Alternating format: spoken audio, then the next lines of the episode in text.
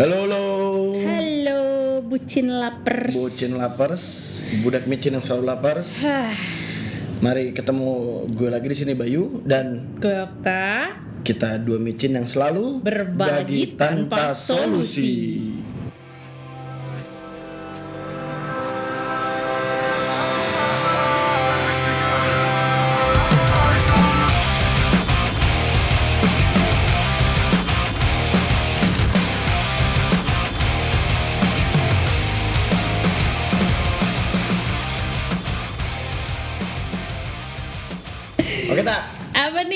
Kita bahas om. Gitu. Ini jijik banget. Gue benci banget tuh dipanggil om tuh. Om Bay. Ih. Geli ya. Ih, kayak gadun. Gadun apaan sih? Enggak, ya Allah. Gadun. Uh, ya, ya udah sih enggak usah dibahas. Oke. Okay. Eh, hari ini kita membahas apa? Kita membahas di sini adalah resign or stay. Or stay. Berhenti atau lanjut? Atau lanjut. Nih masalah apa nih sebenarnya? Masalah pekerjaan, oh, masalah, masalah masalah hubungan yang tidak bisa dilanjutkan. Maaf nih, gue masih agak baper terkait. Dan curhat udah lewat. Iya. Jadi uh, si resign or stay ini kan banyak orang-orang terjebak di pekerjaannya nih. Mm. Uh, bukan terjebak ya, jadi. Iya mau gimana lagi lo punya kewajiban yang harus lo selesaikan, nah. Tapi di satu sisi lo juga nggak menikmati apa yang lo lakukan. Jadi kalau ada istilah istilahnya tuh I hate my job. But I'm good at it. Yeah, yeah, yeah. The one that you said yesterday. Ya yeah, yeah, di di, okay. di di podcast kemarin tuh, ya yeah, gue benci pekerjaan gue, tapi gue bisa ngelakuinnya. Uh, bukan sih lebih ke pakar. Lu pakar, pakar apaan lu? Bukan pakar ya, gue mahir lah di. di oh di, mahir, iya mahir mahir kata yang tepat. Mm-mm. Nah sebenarnya sebelum sebelumnya nih ya, gue gue mau nanya nih sama lu. Lu sebelum kerja di pekerjaan lu sekarang yang kontroversial yang kita bahas kemarin itu, mm-hmm. lu punya eh lu udah bekerja belum sih sebelumnya? Udah, udah. Oh, udah. Udah banget. Oke, lu bisa ceritain enggak sih kerjaan lu dulu tuh apa sih? Jadi lu menyelidiki gue. Oh, enggak lah, pede banget. Gue cuma hmm. pengen sharing. Ini kayak kita berbagi tanpa solusi. Jadi enggak bakal ada solusi juga. Jadi dulu gue pernah bekerja di beberapa perbankan. Mm-hmm. Terus uh, pertama pengalaman pertama gue bekerja di uh, apa? Di salah satu perbankan menjadi seorang sales marketing lah.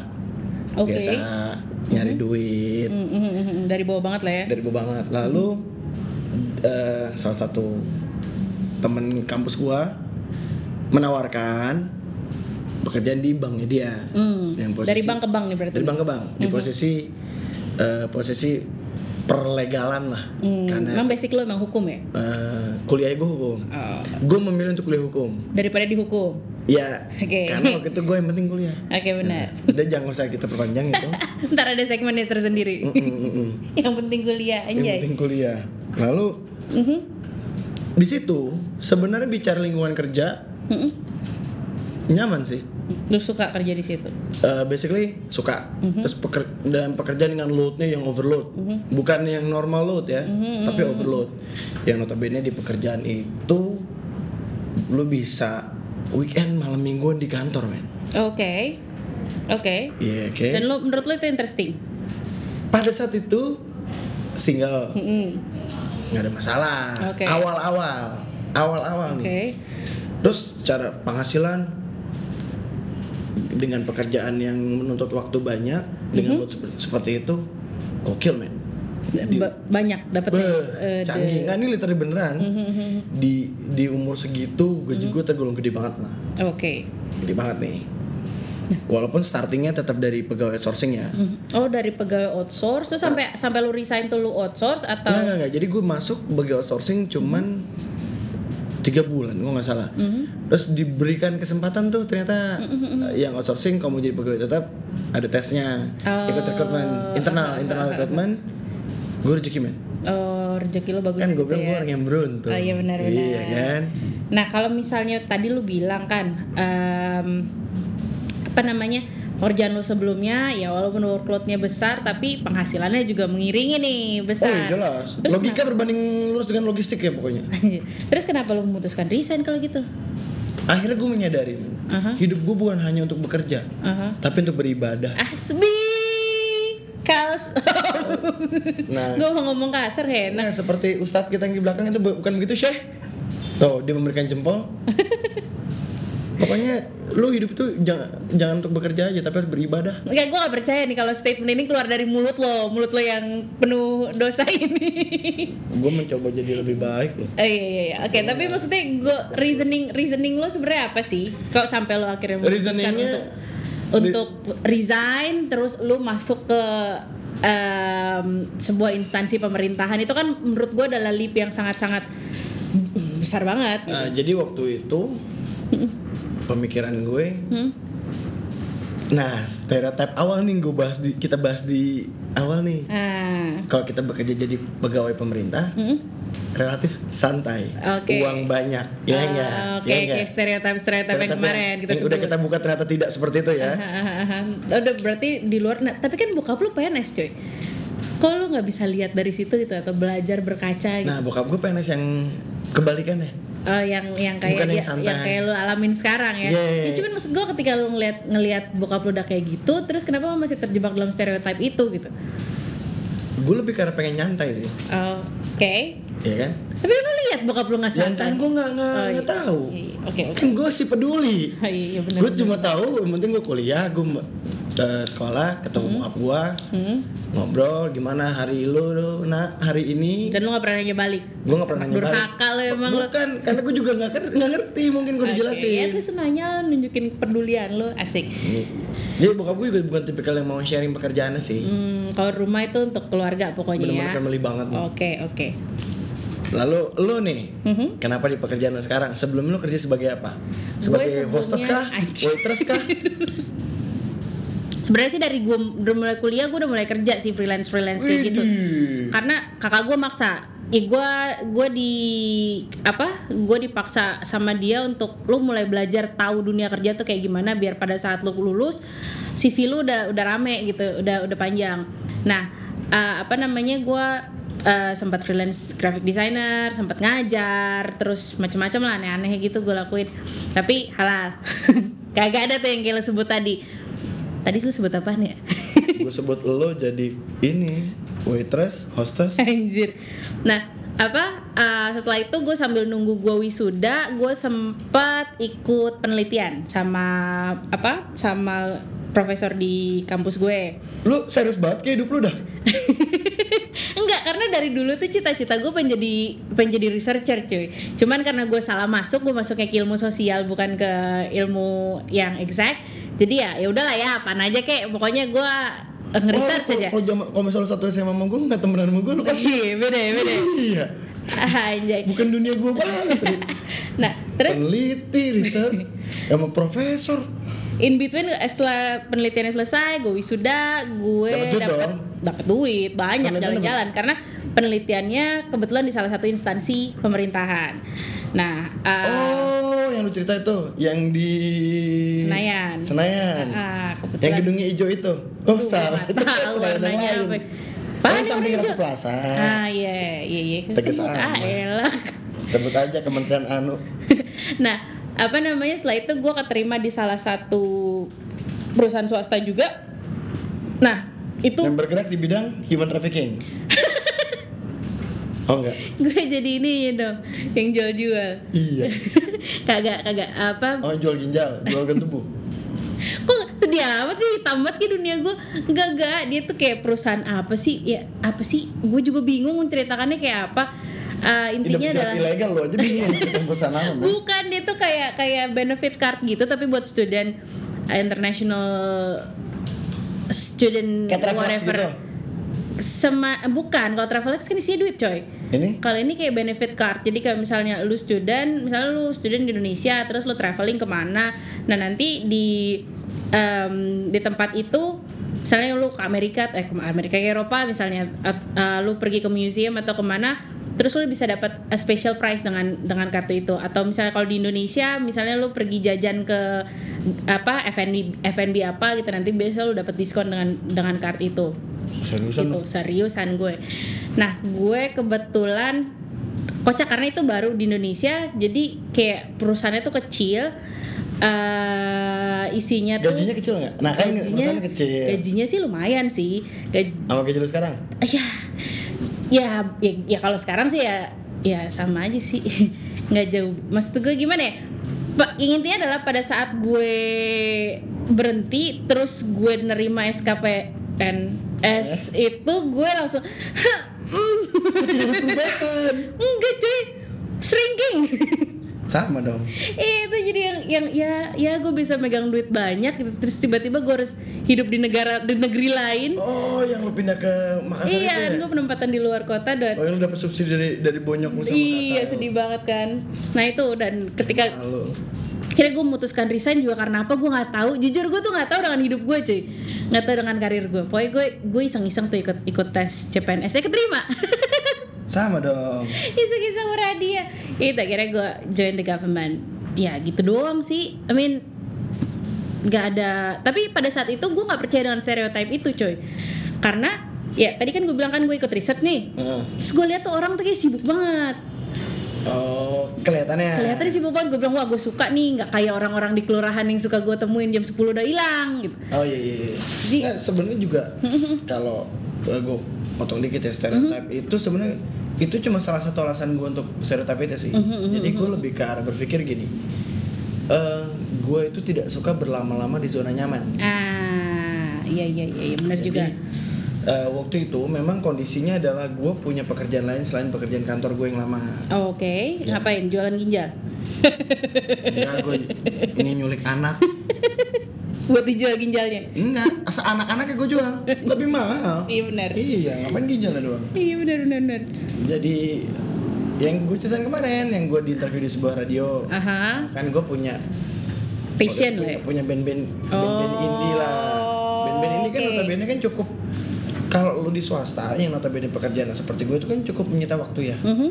Tapi uh, memang itu passion. Mm-hmm. Tapi waktu itu memang kesalahan gue adalah gue nggak seberani itu mm-hmm. untuk banting setir di full di musik. Ah, oke. Okay. Gue nggak senyali itu. Gue mm-hmm. belum jadi risk taker lah, mm-hmm. pengambil resiko lah. Nah, akhirnya gue berpikiran gue mesti nyari pekerjaan yang notabene waktunya lebih fleksibel. Waktunya ya. lebih fleksibel. Mm-hmm. Tapi kalau bisa gaji minimal sama Mm-mm. atau enggak ya gue sadar diri misal waktunya bisa fleksibel banget berarti penghasilannya nggak sebesar yang lu dapetin. Yeah. Terus lo oke okay with that? Akhirnya gue iseng tes tes itu, uh-uh. tes tes instansi pemerintah itu mm-hmm. keterima.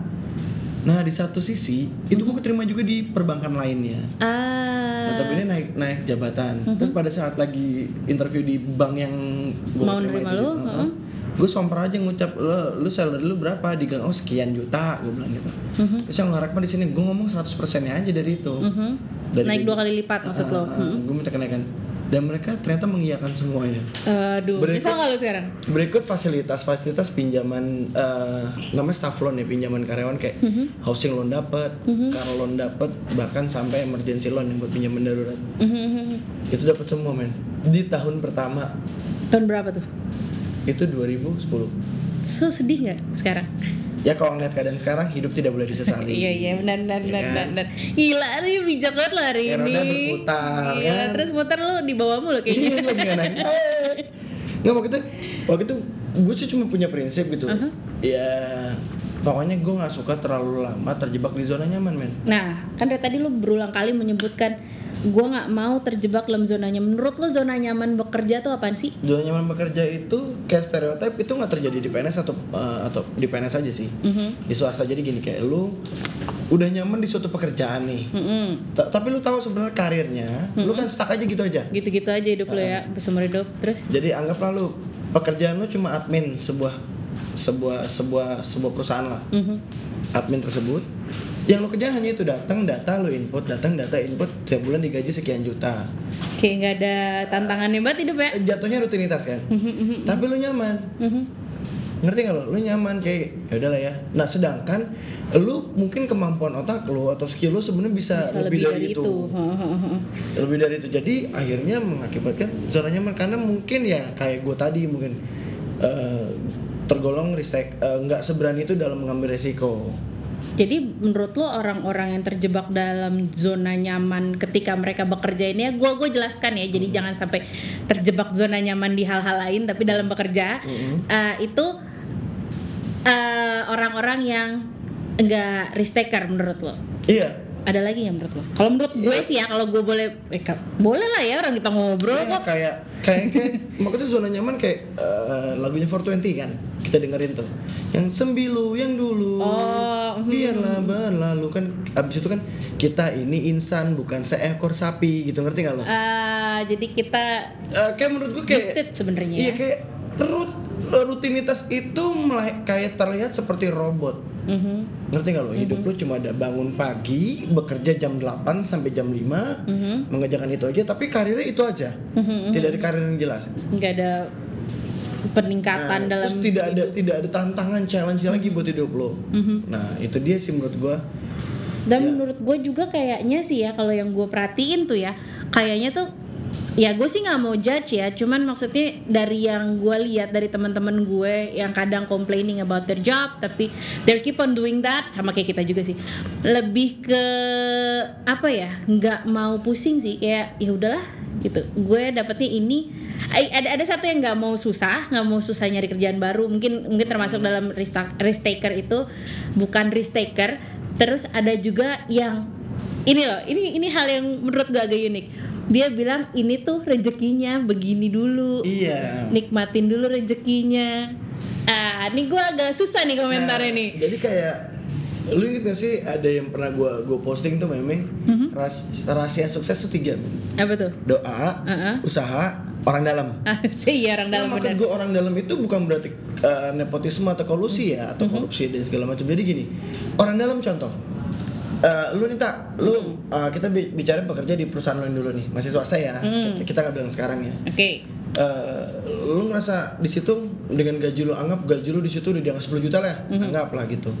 sepuluh juta tiba-tiba pekerjaan lu ngerasa kok gue boring ya? Iya gini-gini nah, aja. Gini-gini aja. Uh. Kok tidak ada yang menantang ya? Mm-hmm. Tiba-tiba uh, gue di, perus- di perusahaan gue membutuhkan orang seperti lu nih. Mm-hmm.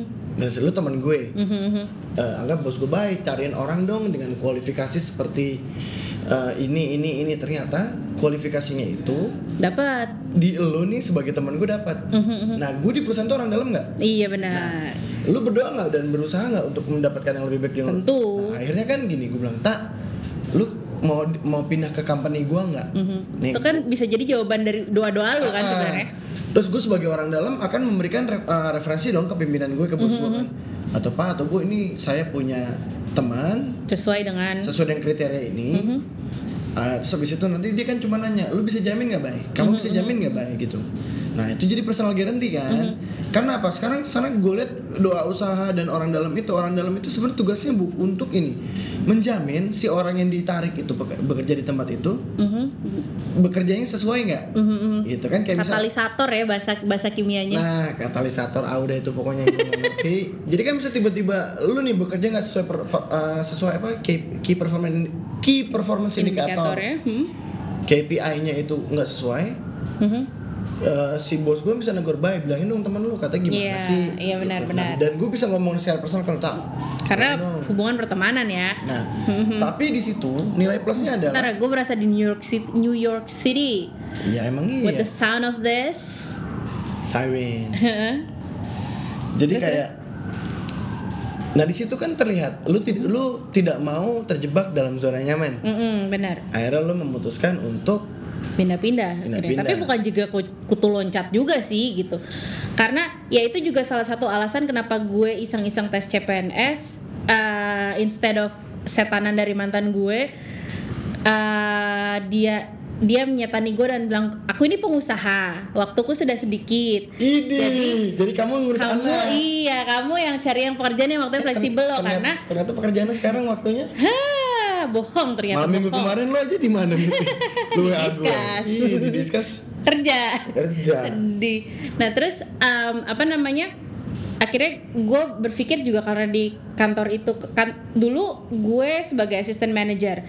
Terus kerjaan gue adalah membackup pekerjaan manajer gue yang keluar-luar ketemu beneficiary, apa sih orang yang mau promote-promotenya itu beneficiary mm-hmm, itu eh gue gak tau loh asal sebut yeah, pokoknya begitu lah ya, kalian ngerti lah pokoknya mereka mencari klien dan tugas gue adalah membackup pekerjaan mereka di office dan gue juga berhubungan dengan publishing dan segala macam, pokoknya uh, gokil lah, seru ya seru sebenarnya, cuman uh, apa ya in some extent gue ngerasa butuh tantangan baru. Sebenarnya gue nih apa? Karena gue ngerasa gini loh, gue udah sekolah capek-capek cuy.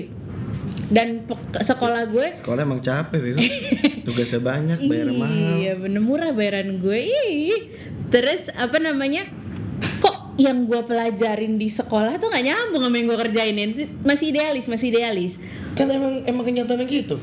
Uh, sekarang nyambung sih kebetulan. Cuman bayarannya doang aja sama load nah, kerjaan. Iya enggak. Bangke. Lu pilih idealisme. Ah, mamam tuh semuanya sama lu. Nah itu. Itu dia tuh. Nah, ada kalimat gue tuh, statement tuh. Sebuah statement tuh. Enggak ada pilih, dalam skrip nih, coy.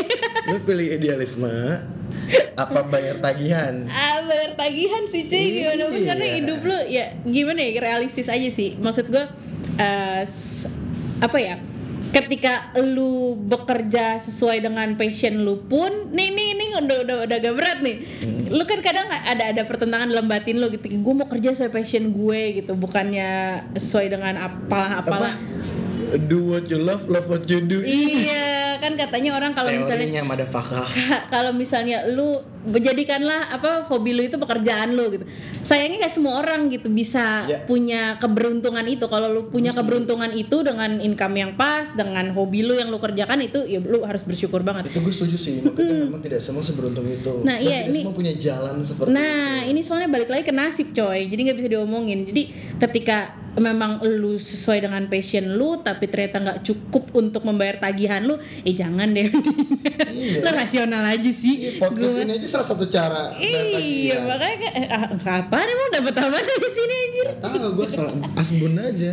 Ah, cuman mau berbagi tanpa solusi aja berbagi sih, karena solusi. Emang itu yang kita kerjain tiap hari. Jadi intinya gitu, lu pasti banyak yang bekerja. Ya udahlah ya, yang penting gue dapat duit. Ha-ha, tapi juga yang bahayanya adalah ketika lu berkata ya udahlah ya, yang penting itu, gue dapat duit. Itu termateri di otak lu men. Dan itu juga jadi bahaya karena lu akan terjebak dalam zona nyaman lu itu sendiri gitu. Iya. Sedih kan gitu, ketika lu sudah habis diinjak-injak oleh company lu ya walaupun hmm. either itu atasan lu atau mungkin college lu hmm. tapi lu gak bisa ngapa-ngapain Ko- karena college tuh pak, kolega ya? Iya ah, iya, iya. Lu gak bisa berbuat apa-apa juga karena in some extent lu butuh gitu, lu butuh pekerjaan kayak itu dan gini. Gue malas, lu nah, malas untuk mulai lagi. Gimana sekarang mindsetnya gini nih, mm-hmm. nih gue, mm-hmm. nih gue dulu mm-hmm. dulu gue pengen buru-buru cepet lulus kuliah mm-hmm. dengan otak gue yang ah, bukan otak ya, dengan pola hidup gue yang tergolong kelewat santai dan di, dianggap nggak pernah ngapa-ngapain dalam hidup. Padahal satu cuma gini gue sama teman-teman gue, gue pengen mau berlulus ah biar bisa mabok pakai duit sendiri. Itu sesimpel itu men, asli. Jadi gue pengen buru-buru cepat lulus ah biar bisa mabok pakai duit sendiri. Udahlah kita lulus, kita kerja punya uang, punya gaji pertama. Bener men, kita beli mabokan pakai uang sendiri yang murah-murah aja kayak anggur merah. Tapi puas ya.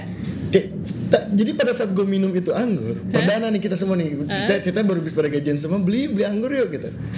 Itu yang tadinya dulu patungan, eh, sebotol patungan, sekarang huh? kayak seorang beli sebotol, uh-huh. ya kan sama kan? Iya, iya, iya, waktu itu harga anggur merah masih di harga masih dua puluh ribu, dua puluh lima ribu, apa gue lupa apa tiga puluh. Gak ada sepersekian dari gaji lo lah ya. Terus kayak pride kan, uh-huh. jadi uh, bring your own bottle, bukan bring okay. on, your own beer. Datang, udah nih next level tiba-tiba. Mm-hmm. Udah ada ada dari miras tiba-tiba kita berpikir kayaknya boleh kita ganti motor baru okay. atau beli motor yuk. Mulai B M ya, mulai B M. Bukan mulai B M. Kebutuhan. Naikin kebutuhan. Target. Oh oke. Okay. Kan gue bilang nggak mau lepas dari zona nyaman. Lulusin raising target. Benar, target benar, dinaikin. Benar. Ganti motor baru, nggak usah motor yang mewah juga. Mm-hmm. Kayak motor tetap bebek matic. Mm-hmm. Cuma yang mungkin yang lebih baru, mm-hmm. tahunnya lebih muda atau yang speknya lebih tinggi dikit. Oke. Okay. Itu. Udah nih, dapat motor baru tiba-tiba uh, handphone gue udah mulai jelek nih. Mm-hmm. Makanya handphone handphone kita itu waktu itu memang udah lama banget kan. Mm-hmm. Yang dari zaman kita kuliah sampai kita berapa tahun kerja handphone masih itu-itu aja. Eh, ternyata udah eranya BlackBerry waktu itu. Heeh. Mm-hmm. Anjir, jadul banget tuh BlackBerry gue yeah. masih kuliah. Iya, yeah, eranya BlackBerry. Mm-hmm. Ya kita belum ada yang bisa mampu beli waktu itu. Mm-hmm. Ya, mahal banget dulu. Iya, yeah, pada saat itu ya mm-hmm. barang mewah lah. Iya, yeah, iya yeah, benar. Eh, kita beli BlackBerry yuk, tapi kita punya target kalau beli handphone itu enggak boleh nyicil. Langsung beli cash. Hina men, lu hmm. beli handphone nyicil itu hina. Jadi mendingan lu, lu nyicil tiap bulan di tabungan lu sendiri, beli. Jadi kayak gue saling mem- bermotivasi nih antara para teman-teman gue ini siapa yang beli BlackBerry duluan gitu. Hmm, jadi kayak kompetisi ya. Eh, kompetisi tapi ini good way ya. Ya uh, yang sehat lah. Racing target kan, hmm. habis BlackBerry. Udah nih, udah mulai targetnya masing-masing udah beda. Mm. Ada yang gue mau beli rumah kah? Mm-mm. Ada yang gue mau beli mobil dulu kah? Ada yang ada yang inilah, ada yang inilah. Jadi Nah, dari situ sekarang lu bayangin, kenapa gue bilang kalian semua lepas dari zona nyaman. Contoh, anggap sekarang lu udah pada nyicil mobil dan rumah nih, mm-hmm. anggap ya kita bicara, okay. anggap atau dari atau ada cicilan apalah, kewajiban atau apa yang harus dibayar. Anggap gaji lu sepuluh juta nih setiap bulan, mm-hmm. kita bicara yang ceritanya enak lah ya, mm-hmm. sepuluh juta, anggap lu ada cicilan A, B, C, D, anggap pasti ada cicilan gitu sekitar berapa cicilan, mungkin sebulan cicilan sampai dengan enam juta. Mm-hmm. Berarti lu untuk hidup, untuk hidup lu sisa empat juta, juta. Bersih, mm. bersih empat juta. Masa iya sih lu gak mau naikin sisa hidup lu jadi sepuluh juta, mm-mm. jadi cicilan enam juta, terus tapi yang lu pegang tetap sepuluh juta. Berarti mesti naikin gaji ke enam, gimana? Cicilan enam juta, naikin oh, enam belas juta, juta. Iya, oh. enam juta itu tetap kepake buat cicilan. Tapi terus, lu, lu tetap punya sepuluh juta. Iya, lu bisa beli sneakers baru, atau lu mungkin bisa Bisa beli up. pasangan baru. Nggak bisa sih, cinta nggak bisa dibeli, bosku. Memang cinta itu meliharanya pakai saldo, tapi nggak bisa dibeli. Jadi awalnya pakai cinta dulu, habis itu baru di maintain pakai saldo. Nah, oke, emang lu itu kenyataan lo, bos. uh-uh. Oke, okay. Nah terus um, apa ya, maksud gue, gue juga nggak ngerti sih. Ini kan kayak kayak hidup tuh makin hari tuh makin susah nggak sih lo ngerasanya? Gue atau ya maksud gue bertambahnya usia lo pasti lo akan punya kebutuhan yang berbeda. Iya, gue percaya itu. Lo akan punya kebutuhan lingkungan yang berbeda. Gitu. Mau nggak mau pasti akan terpola seperti itu. Lo butuh kebutuhan keluarga yang berbeda. Either lo ber- sudah berkeluarga atau belum, belum ya. Iya. Uh, dan maksudnya uh, apa ya? Kebutuhan itu biasanya rising. Nggak pernah turun. Sementara pendapatan itu biasanya stagnan. Nah itu. Nah ini nih. Nah terus gue bingung nih, karena ternyata gue punya, ya gue gue yakin lo juga punya, dan atau mungkin salah satu di antara kalian atau para bucin punya. Selain pasti punya. Uh, uh, ya, atau pasti jangan-jangan lo juga termasuk salah satunya gitu. Um, yang terjebak sama zona nyaman tanpa merasa terjebak. Gimana sih? Kayak oh, lu nggak menyadari kalau lu tuh sedang terjebak dalam zona ada, nyaman. Banyak. Gue sendiri sebagai P N S sudah berusaha untuk resign berkali-kali loh, cuman susah. Terus? Tapi nggak putus asa sih gue. Uh, jadi memang ada satu minusnya kita di P N S nih. Uh-huh. Uh, pada saat kita ada terjebak di zona itu, lu masuk susah, keluar juga susah. Keluar juga susah. Jadi kayak anggap lu di satu kementerian A gitu. Di situ kan ada beberapa direktorat jenderal kan. Uh-huh. Anggap lu di direktorat jenderal A A B. Terus di situ lu ngerasa tidak tidak merasakan kenyamanan nih. Uh-huh. Dengan pola pikir kita ya. Gue uh-huh. pengen pindah ke direktorat jenderal B ah. C, Sekali, tadi kan lu di B. Eh, B ke C. Mau nyari pengalaman kah, atau mungkin mau nyari pendapatan lebih baik? Ternyata tidak semudah lu masih yang di swasta. Ya gue juga belum swasta semudah itu, nggak cuman maksudnya lom, uh, untuk lompat. Lu bisa resign, terus lu mm-mm. punya rekomendasi, mm-mm. terus lu bisa pindah mm-mm. ke tempat lainnya lebih enak ketimbang lu di P N S. Ada di uh, instansi pemerintahan. Ya, karena di instansi pemerintah begitu lu jadi pegawai negeri sipil kontraknya seumur hidup, men. Apparently ya banyak sih yang bisa keluar, cuman tapi tergantung kita ada, kita ada aturannya. Ada aturannya memang, cuman maksudnya itu adalah hak lu untuk mengajukan pengunduran diri, cuman kadangkala uh, lu tidak dibiarkan begitu saja gitu ya, untuk melakukan itu. Ya kan kebijakan kebijakan bos-bos juga nggak mau, ya, mungkin bener. Takutnya ini terbengkalai atau apa atau apa. Ya banyak lah mungkin alasan ya, mereka yang jadi memang bisa kita. Di, nah ini kelebihannya sebenarnya. Mm-hmm. Uh, si para bos-bos di P N S itu mm-hmm. pada saat lu mau resign itu mereka uh, pertimbangan-pertimbangan humanisnya tinggi. Mm-hmm. Mereka mungkin takut si pegawai negeri ini kalau resign mm-hmm. mungkin tidak bisa, susah dapetin pekerjaan atau yang gimana atau yang gimana gitu. Jadi atau kayak, kemarin gue sempat dibilanginnya, kamu udah konsultasi ke orang tua belum, jangan sampai orang tuamu kecewa. Iya. Dan sampai hal-hal yang kayak gitu. Padahal emak gue sih biasa aja. Mau keluar keluar sih. Tapi sebenarnya nggak nggak salah juga sih mereka berpikir kayak gitu. Mm-hmm. Makanya kita cukup. Iya sih, maksudnya ya nah, lebih lebih panjang. Peduli. Iya, in some extent begitu. Jadi kalau bicara swasta sama pemerintah, mm-hmm. makanya P N S maupun swasta, semua ada plus ada minusnya. Iya pasti. Nah yang penting itu zona nyaman itu kayak tadi gue bilang, dengan lu lagi sepuluh juta, tagihan lu eh cicilan lu tiap bulan enam jutaan. Mm. Terus uh, hidup cuma empat juta. Masa lu enggak mau raising?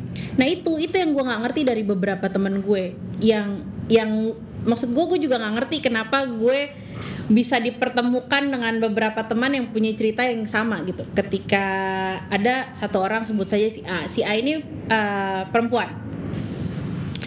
Dia uh, apa ya namanya? Nyaman. Dia terlalu nyaman dengan pekerjaannya, sementara statusnya statusnya adalah outsourcing. Lu tahu kan di Indonesia itu outsourcing hampir di, bisa dibilang apa ya? Gue nggak gue tanpa mendiskreditkan teman-teman yang outsource ya. Cuman agak agak apa ya? Masa depan jenjang karirnya agak gimana ya? Iya kayak outsourcing kayak menurut gue kayak perbudakan. Lu lu kan lu kan pernah outsource nih. Gue gue gue takut nggak ini nih. Gue takut nggak. Menurut menurut gue itu perbudakan zaman modern sih men. Aha, aha, aha. Parah. Gimana gitu. Pengalaman lu sebagai outsource? Jadi outsource nih di kantor gue yang lama gitu. Gue juga jahat sih menurut gue. Jadi kan mm-hmm. Kok di peraturan di Undang-Undang tiga belas dua ribu tiga tentang perlindungan tenaga kerja. Ih, gue demen nih. Ternyata ada kontennya loh nih podcast. Nah. Jadi memang banyak uh, peraturan perundangan. Itu gini, mm-hmm. um, lu bekerja di sebuah perusahaan A gitu, terus mm-hmm. sebagai tenaga kerja kontrak mm-hmm. ataupun outsourcing, itu batas waktunya adalah dua tahun. Oke. Okay. dua tahun selama lu bekerja, lu harus diangkat jadi pegawai tetap. Oh, ada aturannya ya? Ada aturannya. Mm-hmm. Nah, kalau udah dua tahun sebagai pegawai tetap, kan otomatis si perusahaan harus mengeluarkan benefit A, benefit B, tunjangan uh-huh. ini, tunjangan uh-huh. itu yang wajib diberikan kan. Uh, itu P K W T cuy, sama ya? P K W T itu outsourcing, perjanjian kerja waktu tertentu, kontrak. Oh, oh beda kerja, sama outsource. P K W T itu perjanjian kerja waktu tertentu ya, outsourcing itu jadi tetap tenaga kerja kontrak. Jadi gini kalau kalau outsourcing nih, gue gue punya perusahaan outsourcing. Mm-mm. Nah, e, jadi anggap lu kerja di perusahaan gue Nita, Mm-mm. lu gue taruh di Oh. Di anggap lu gue taruh di perusahaan minyak apa gitu nah. Sebenarnya tuh lu peker, uh, karyawan kantor gue yang gue titipin dan gue pekerjakan di sana. Jadi kayak si perusahaan oil and gas itu berarti mereka nggak gaji gue langsung. Pakai karyawan gue. Uh, Oke. Okay. Jadi bayar ke gue dulu, baru, baru gue potong-potong-potong-potong dapat ke lu. Oh ya, jahat banget dong ya. Ya dapat untung dari mana perusahaan outsourcing gue? Gila. Nah kayak gitu. Hmm, nah, jadi beda ya sama P K W T. Soalnya gue pernah P K W T. P K W T itu ya perjanjian kerja kontrak, tenaga kerja kontrak. Itu kontrak ya, tapi di hire langsung oleh si company. Ya bisa apapun itu, tapi kok tenaga kerja kontrak itu mm-hmm. namanya P K W T. Oh gitu. Perjanjian kerja waktu tertentu. Mm-hmm. Nah lalu gini, uh, jahatnya di Indonesia mm-hmm. itu ini beneran nih mm-hmm. uh, si. Mukanya udah serius deh, berarti serius beneran. Banget. Nggak, soalnya gue gue ngeliat ini men cukup sedih sih. Oke. Okay. Si P K si kerjanya-kerjanya kan dua tahun kan. Kalau sudah dua tahun dia uh, bekerja di perusahaan A itu harus diangkat. Oke. Okay. Ya kan? Uh-huh. Harus diangkat. Oke. Okay. Nah, sekarang jahatnya adalah gini. Anggap lu tenaga kerja outsourcing di perusahaan oil and gas tadi tuh. Mm-hmm. Ya kan? Gua kerja sama lu sebenarnya. Iya, ya, gua perusahaan gua P T A nih, P T A outsourcing nasional. Sebagai perantaranya. Heeh, uh-huh. gua P T A. Di dua tahun nanti kontrak gua diputus. What? Kontrak gua diputus. Di saat gua harus diangkat itu. Iya. Oke. Okay. Diputus. Nah tiba-tiba nanti satu bulan lo dianggurin, mm-hmm. terus dikontrak ulang, lo dikontrak ulang sama gue lagi, atau enggak, atau enggak lebih jahat lagi nih, mm-hmm. ada perusahaan outsourcing B, mm-hmm, yang masih relate sama A, masih relate sama si perusahaan minyak ini, oh, oke, okay. nanti lo akan di switch pegawai lo sama pegawai, pegawai yang pegawai yang di P T A gue nih, uh-uh. outsourcing A ke outsourcing uh-uh. B di switch, yang duduk dua tahun berapa orang ya switch ya? Kontrak baru, serius cuman lo? Memang basic salary gajinya naik, uh-uh. cuman tetap outsourcing. Shit man. Iya kan? Jeez. Itu iya benar sih, itu slavery model baru sih. Karena iya. lu gak akan kemana-mana. Nah itu kenyataan yang terjadi. Dan sejahat itu. Ih gila. Sejahat itu. Gila gila gila Sejahat gila. Itu perusahaan swasta outsourcing. Mm-hmm. Nah beda lagi mm-hmm. ada salah satu temennya istri gue mm-hmm. itu jago banget. Mm-hmm. Dia memang lulusan I T mm-hmm. jago dan pintar. Dia Dia gak pernah mau jadi karyawan mm-hmm. tetap. Oh emang dia niatnya kontrak aja. Emang, emang jago, emang, hmm. emang kontrak dan skill, memang skillfulnya. Nah, tapi kan, kontrak langsung kan? Iya. Outsourcing nggak nggak masalah sama oh, dia. Oke. Okay. Ya masalah dia one of uh, ya rare item nih ya barang-barang. Hmm. Dia pintar, pintar banget. Dia programming, dia jago ini, jago ini, jago ini, jago ini. Tapi nggak mau terjebak dalam zona ya, nyamannya tapi, dia. Tapi dia lompat-lompat soal di perusahaan-perusahaan gede. Uh-huh. Terus hebatnya dia, dia fast learner, dia cepat belajar, manajemen uh-huh. dipelajarin sama dia, klien di maintain sama dia. Uh-huh. Sekarang dia cabut. Dari perusahaan-perusahaan besar itu, lu tau gak kerjaan apa? Dia cuma kerja di Bali, uh-huh. dia tinggal di Bali. Uh, sekarang udah married sih, gue gak tau sekarang. Uh-huh. Dulunya, dia cuma di Bali ngekos. Uh-huh. Dia punya rumah di sini, punya rumah, punya mobil. Uh-huh. Dia di Bali ngekos. Uh-huh. Dia kerjaan dia cuma tiap pagi ya sebagaimana layaknya orang beragama dia mengenyahkan ibadahnya. Mm-hmm. Lalu abis itu jogging pagi, abis jogging pagi dia ke coffee shop terdekat, cuma bawa laptop, mm-hmm. sama modem atau mungkin pakai wifi segala macam, dia kerja di situ. Remote ya? Remote man. Idi, enjoying life dong. Iyo, ih, gila. Gitu kayak, envious banget abis gue. Abis itu kayak cuman ini ini ini, oh udah selesai, terus dia cuma nelfon kliennya, email-emailan, ada mm-hmm. apa lagi, udah cukup oke tak, dia cuma standby handphonenya, terus dia enjoying life, terus dia olahraga lagi, dia nggak ngerokok, nice. Juga nggak minum, hidup sehat gitu. Wow. Dia enjoying life banget, jadi di sana cuma di kos, ngekos, mm-hmm. terus coffee shop, nikmatin Bali aja. Mm-hmm. Nanti tiba-tiba uh, maaf mas, ini ada sistemnya error dikit. Oh iya bentar, dia cuma tinggal buka. Damn, tapi bukan berarti tanpa masalah ya. Iya pasti, kan, pasti akan ada. Pasti akan. Cuman maksud gue, nah ini nih, menurut uh-huh. gue dia adalah orang yang tahu apa yang dia mau. Ya, menurut gue itu dream job sih.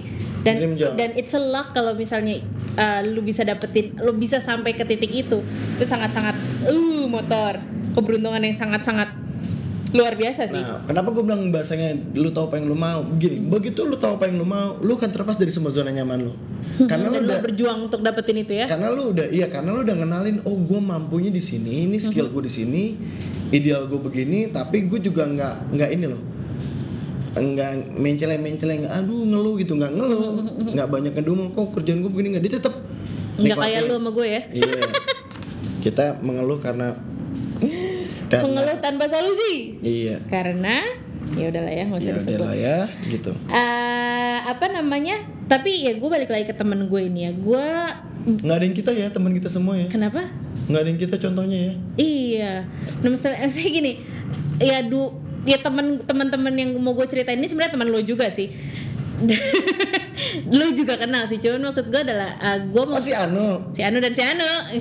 Nah gue maksud gue gini loh, si temen kita ini suka curhat gitu, kondisi pekerjaannya seperti apa, pendapatannya segini, uh, pendapatannya se- seberapa, yang yang mungkin karena mungkin tinggalnya tidak di Jakarta, jadi mungkin dianggapnya cukup.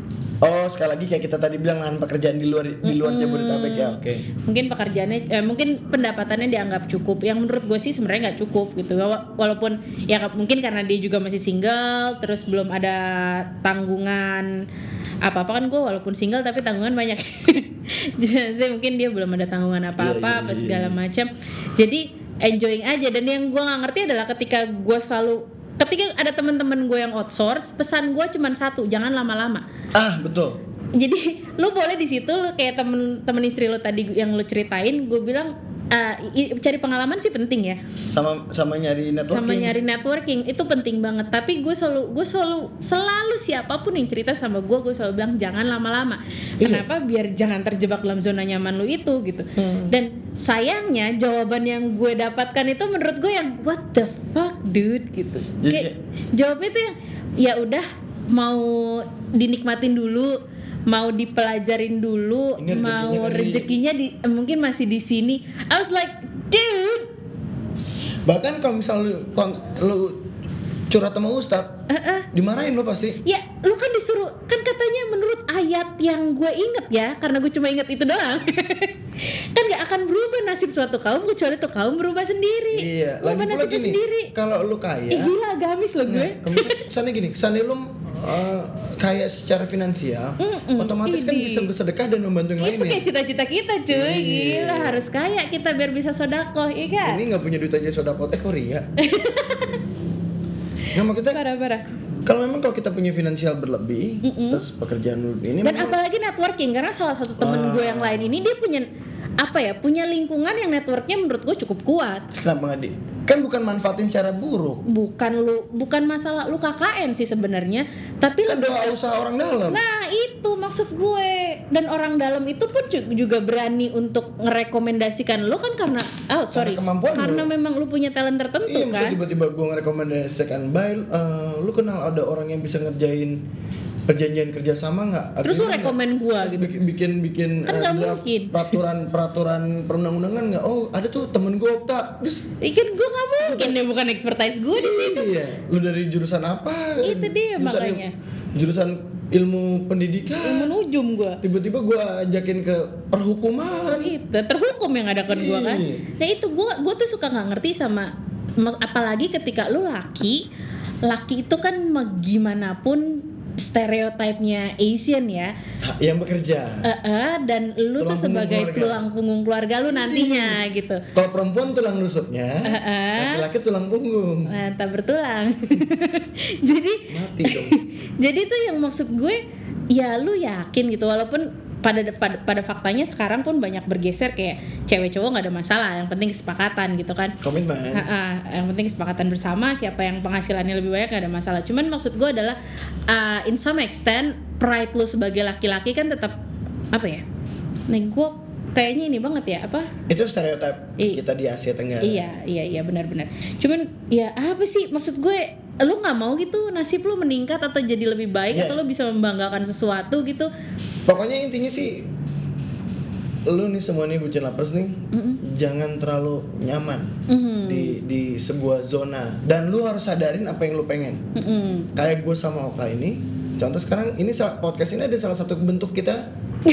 Iya benar, bentuk ya, kita uh, terlepas dari zona nyaman itu. Mencoba untuk melepaskan diri dari zona nyaman, iya, ya. Walaupun kita nggak punya solusi juga, iya, apa-apa, iya, sih. Tetap berbagi tanpa solusi. Jadi gini, intinya nih, ini hmm. semua ini kayak sama anjingnya nih ya. Kayak hubungan yang sebenarnya nggak jelas nih. Anjing. Tapi tetap lu jalanin, ngerti gak lu? Okay. Bucin, lovers.